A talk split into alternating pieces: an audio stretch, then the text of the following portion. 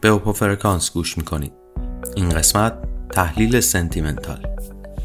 سلام و خوش اومدید به یه قسمت دیگه از پادکست اوپو فرکانس امروز می‌خوایم به مبحث عمیق و جذاب تحلیل احساسات بازار یا sentiment analysis بپردازیم و کاربرد و اهمیتش رو تو این بازار هیجان انگیز با جزئیات بررسی کنیم. من سالهاست که تو بازار فارکس فعال هستم و تو این مدت مطالب خیلی زیادی یاد گرفتم که مشتاقم با شما به اشتراک بذارم. خب همونطور که بهتر از من می‌دونید تحلیل احساسات یعنی اینکه ببینیم تریدرها نسبت به ارزهای مختلف چه احساسی دارن و چه طرز فکری توی بازار غالب هست. درسته که تحلیل تکنیکال و فاندامنتال حرف اول رو می‌زنن اما خیلی وقتها این احساسات کلی حاکم بر بازاره که جهتگیری قیمت ها رو مشخص می‌کنه. هر چقدر که موجی از هیجان یا ترس بر بازار حاکم میشه این هیجانات در قالب تغییرات قیمت نمود پیدا می‌کنه.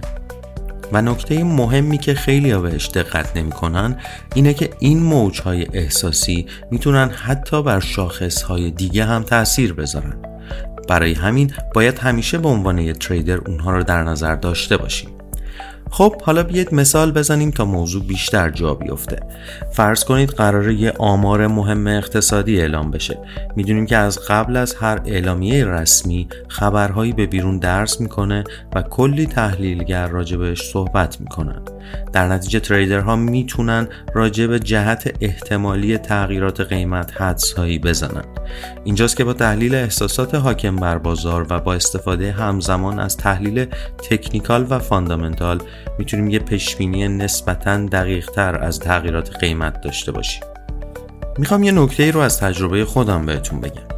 خیلی وقتها دیدم که بازارها تحت تاثیر همین احساسات حرکات خیلی شدیدی رو نشون میدن در صورتی که تحلیل های technical و fundamental چیز دیگه ای رو نشون میده. در این جور مواقع اگر کاملا به technical و fundamental اتکا کنیم احتمالا ضررهای زیادی رو متحمل میشیم. ولی تحلیل احساسات می‌تونه بهمون کمک کنه تا ریسک معاملاتمون رو بهتر مدیریت کنیم.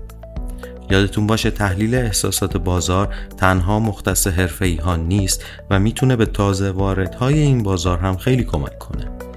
خبر خوب این که تکنولوژی حسابی به کمک ما اومده و ابزارها و شاخصهای مختلفی طراحی شدن که می‌تونن این کار برامون انجام بدن. از پترن های نموداری گرفته تا الگوریتم های پیچیده یادگیری ماشین. این ابزارها از منابع داده های خبری تا شبکه های اجتماعی رو بررسی می‌کنن و نتایج جالبی رو بهمون میدن که در قالب شاخص های مختلف ارائه میشه. ولی این رو هم باید بگم که فقط ابزارها کافی نیستن. تحلیل احساسات که مهارته. مثل هر مهارت دیگه ای باید مداومت داشته باشید. اخبار و تحولات اقتصادی رو دنبال کنید روانشناسی تریدرها رو بشناسید و از همه مهمتر رو درک خودتون از بازار کار کنید. خب دیگه کم کم باید صحبت رو جمع بندی کنیم. تحلیل احساسات یکی از اون موضوعاتیه که به مرور زمان متوجه اهمیت و کاربردهای فوق‌العاده‌اش میشید. مخصوصا تو بازار پرنوسانی مثل فارکس. این نوع تحلیل بهمون کمک می‌کنه تا با دید بازتری معامله کنیم و گول حرکت های مقطعی بازار رو نخوریم. ممنون که وقت گذاشتید و توی این قسمت از اوپو فرکانس با ما بودید. امیدوارم براتون مفید بوده باشه. برای دنبال کردن اوپو فرکانس و شنیدن روزانه محتواهای صوتی ما که شامل تحلیل، آموزش و سیگنال های خبری میشه ما رو در پادگیرهای پر مخاطب فالو کنید.